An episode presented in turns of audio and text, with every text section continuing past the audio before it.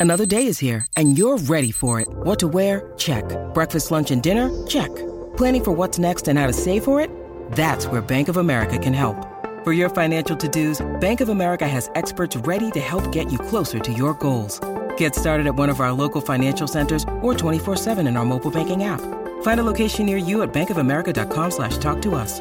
What would you like the power to do? Mobile banking requires downloading the app and is only available for select devices. Message and data rates may apply. Bank of America and a member FDIC. 630 CHED Inside Sports with Reid Wilkins. Weekdays at 6 on 630 CHED. Well, I'll try to keep things on side tonight. The Eastern Conference Final is about to begin. It's the Tampa Bay Lightning and the New York Rangers. They'll face off in a few minutes.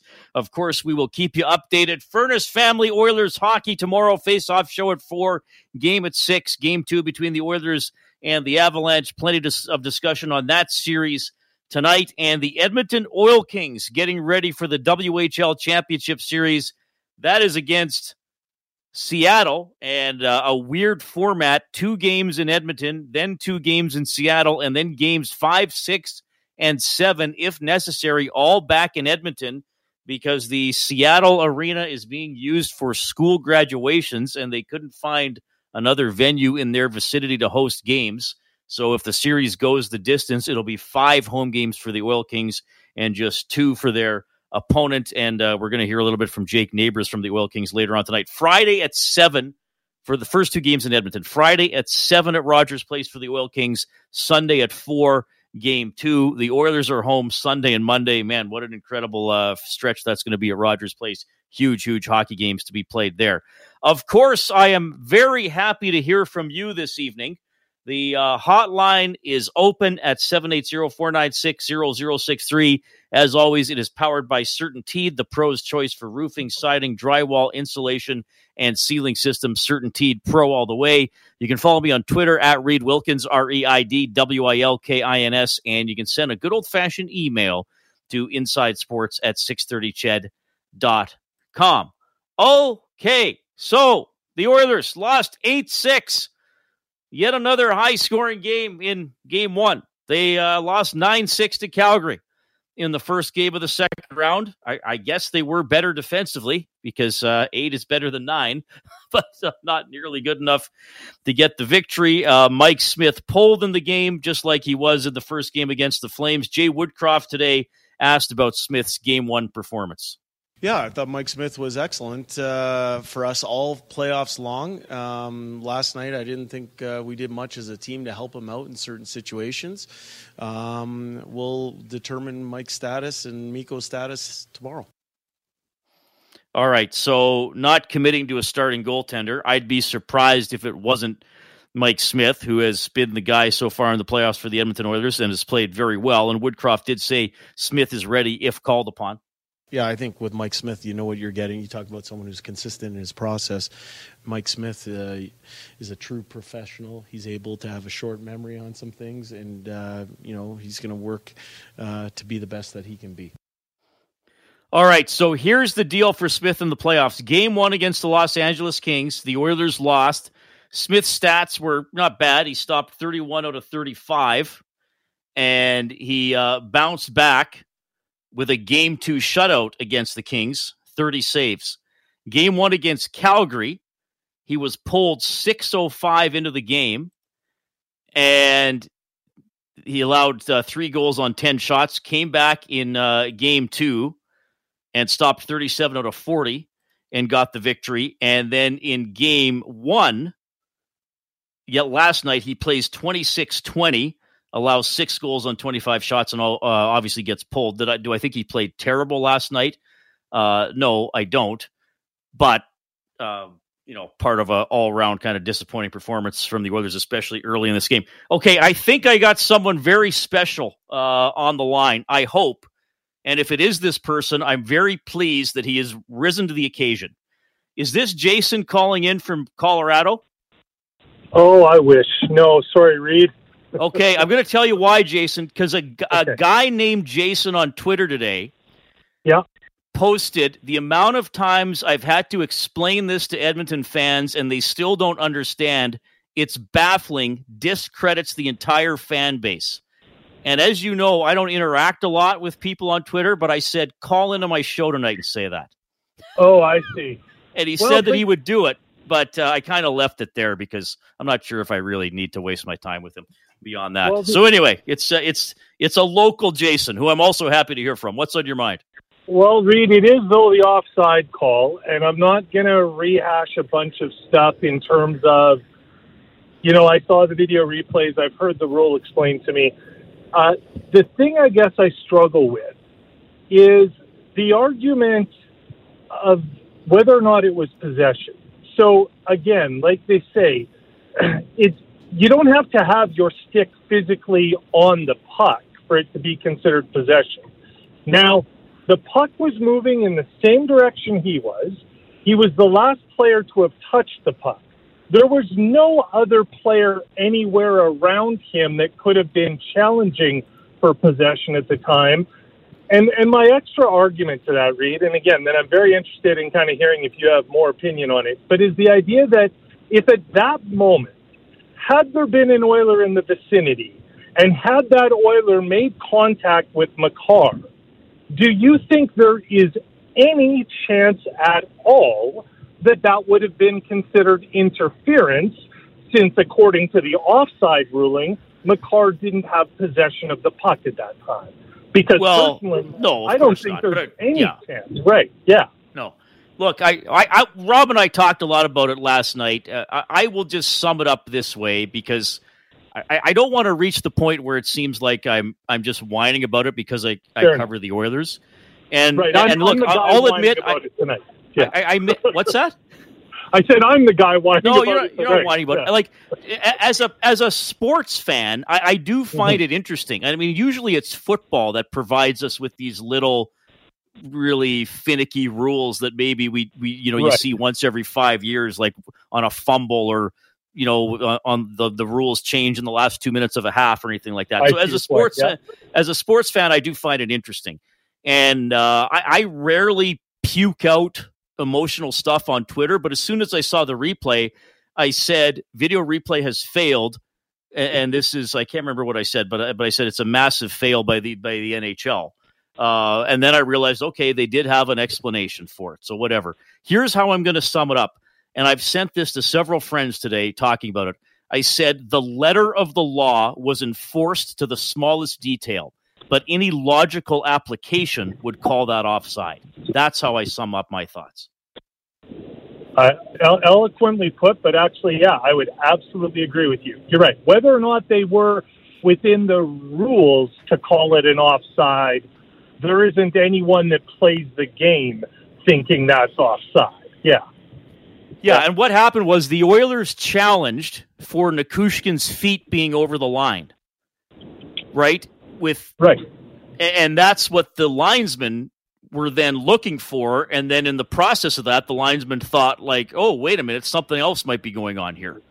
Um, so that's that's what I think happened is that the Gotcha. linesman missed Nichushkin being offside, allowed the goal to st- because if if the linesman sees where Nichushkin is at full speed, he blows that dead.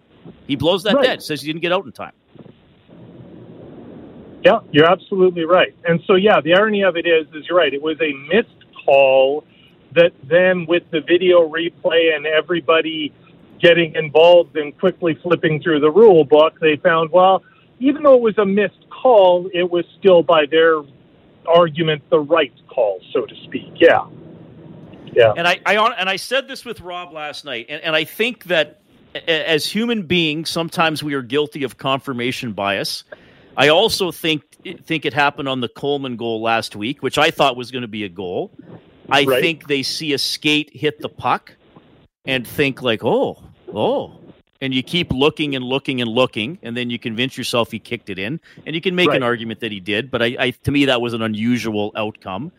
And I Mhm. think the same thing happened last night. The linesman saw something and kept looking and looking and looking, and then we're like, "Well, it's not right on his tape." And and, and you know, I know that again, technically, if you break it down word by word, they they they got it right. Uh, Right. It's a weird play. Most offside challenges don't involve a player tagging up; they involve two players, two teammates going in the same direction Right. over the blue line. So yeah, I mean it's it's it's a weird one. It's just again add it to the playoff lore, I suppose. Yeah. Hopefully, True enough. you know, the, it wasn't a great game by Edmonton anyway. Yeah, it, I mean it's to the point now where the idea that an Oiler game is going to occur without something crazy happening. Yeah. All right, yeah. All right. Thanks, Reid. appreciate it, Jason. Yeah, that's. uh I, I, told myself before the show I wasn't going to talk about it a lot, but I also knew there'd be phone calls about it. So if, if people do want to talk about it, uh, I'm happy to discuss or or, or, or whatever else. But uh, yeah, just and I the first when when anything like that happens in a game, and you look, guys, you probably know this, or I hope you know this. You can you can get the rule book online. It's not something only teams have access to, or only you know media have access to. I mean, even when I started covering the Oilers, we'd get a written copy of the rule book. Uh, now it's just it's on the internet. Anybody anybody can go look at it. So you you break everything down point by point, point by point, and maybe they're going to clarify things. Uh, I don't often see the television intermissions because I'm I'm doing stuff on on the radio here and talking to Rob. Um, but I guess Elliot and the crew and, and Ron MacLean had some other examples of similar plays that that I wasn't familiar with. So again, whatever. Um, tough, tough situation for Edmonton. They, they, in my mind, they had one go their way against Calgary that I didn't think was going to. Last night they had one I thought they were going to win that didn't go their way. So, got to play better. Rangers have scored already, by the way, to go up one nothing in the Eastern Conference Final. Only takes them a minute eleven to go on the board. By the way, I'm picking the Rangers in seven in that series. We, I don't think uh, I, we, we didn't do picks on Oilers now. I'm not sure if Bob read them off. I did pick the Oilers in six because at this point, why not? If I'm a homer, I'm a homer. So what? We're all excited about it. so I, I picked the Oilers to keep it going. Uh, 780-496-0063. If you want to check in, we'll hear more from Jay Woodcroft. Kelly Rudy is before 7 o'clock.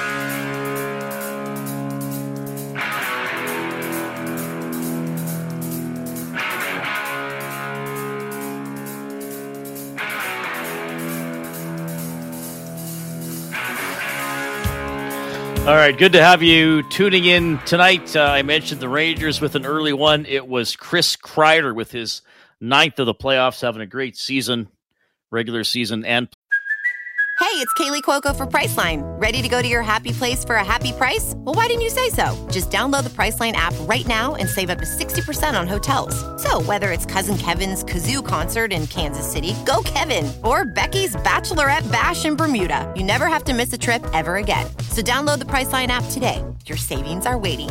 Go to your happy place for a happy price. Go to your happy price, Priceline.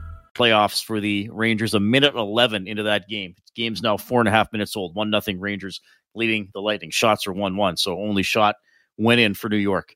Uh, we have Richard on the line. Kellen, is that who we're going to? Yeah, let's go to Richard on the line. Richard. Okay, Richard. Thanks a lot for calling in. What's up? So I was just thinking about your comment about how you said it was logical that it was an offside call to you. Um, I just wanted your opinion of how you would feel if the puck were dumped in deep. Does uh, attacking team have to wait until it crosses the blue line in order to attack again? Because logic to me says that they should be able to attack as soon as everyone's on side, and I think that that's what happened. Yeah, fair enough, and that's what the league decided, right? Yeah, the the, the, the league said that it was the equivalent of a little dump in that went two feet, and then Nichushkin tagged up and, and touched the puck.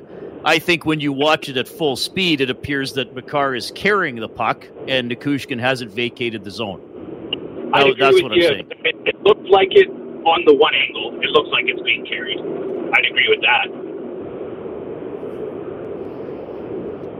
Yeah, but it, but again, I, if if you break down the absolute letter of the law, uh, the NHL got it correctly, and and they say there's precedent for that in other calls throughout the season.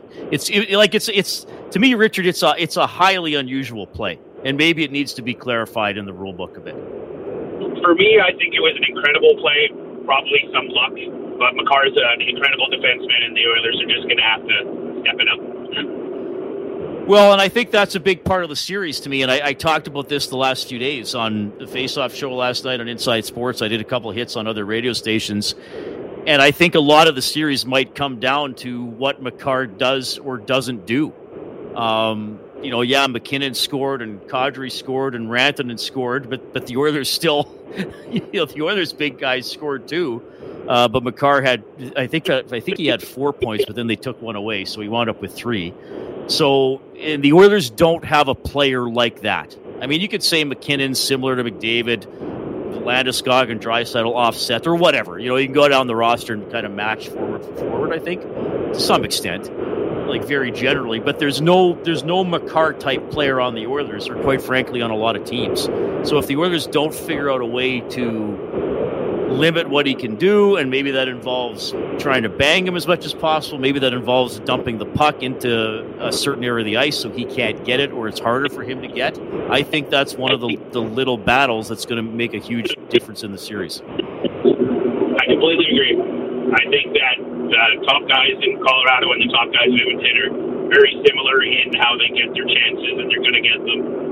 So yeah, there's going to just have to be more bottom Do you have a, help. Do you have a rooting interest in the series, Richard? Uh, first, Pens fan, but I like I'm cheering for the Oilers. I want to see the Oilers do well. Yeah, I, I Okay, we lost them. We lost them. That's okay. No, I, I appreciate what what Richard was saying, and yeah, if it's if it's and I think this is where the debate comes down for that goal is that yes, if it's an obvious dump in and Makar waits for Nichushkin to tag up and then goes and chases it, that that happens a few times in a game. It's just like I was saying, at full speed, it appears Makar carried the puck in and his teammate was offside. And then when they slow it down and they say, well, actually, it was a delayed offside and Makar didn't touch the puck, until his buddy was on site. So you know it happens. It's it's a different type of play.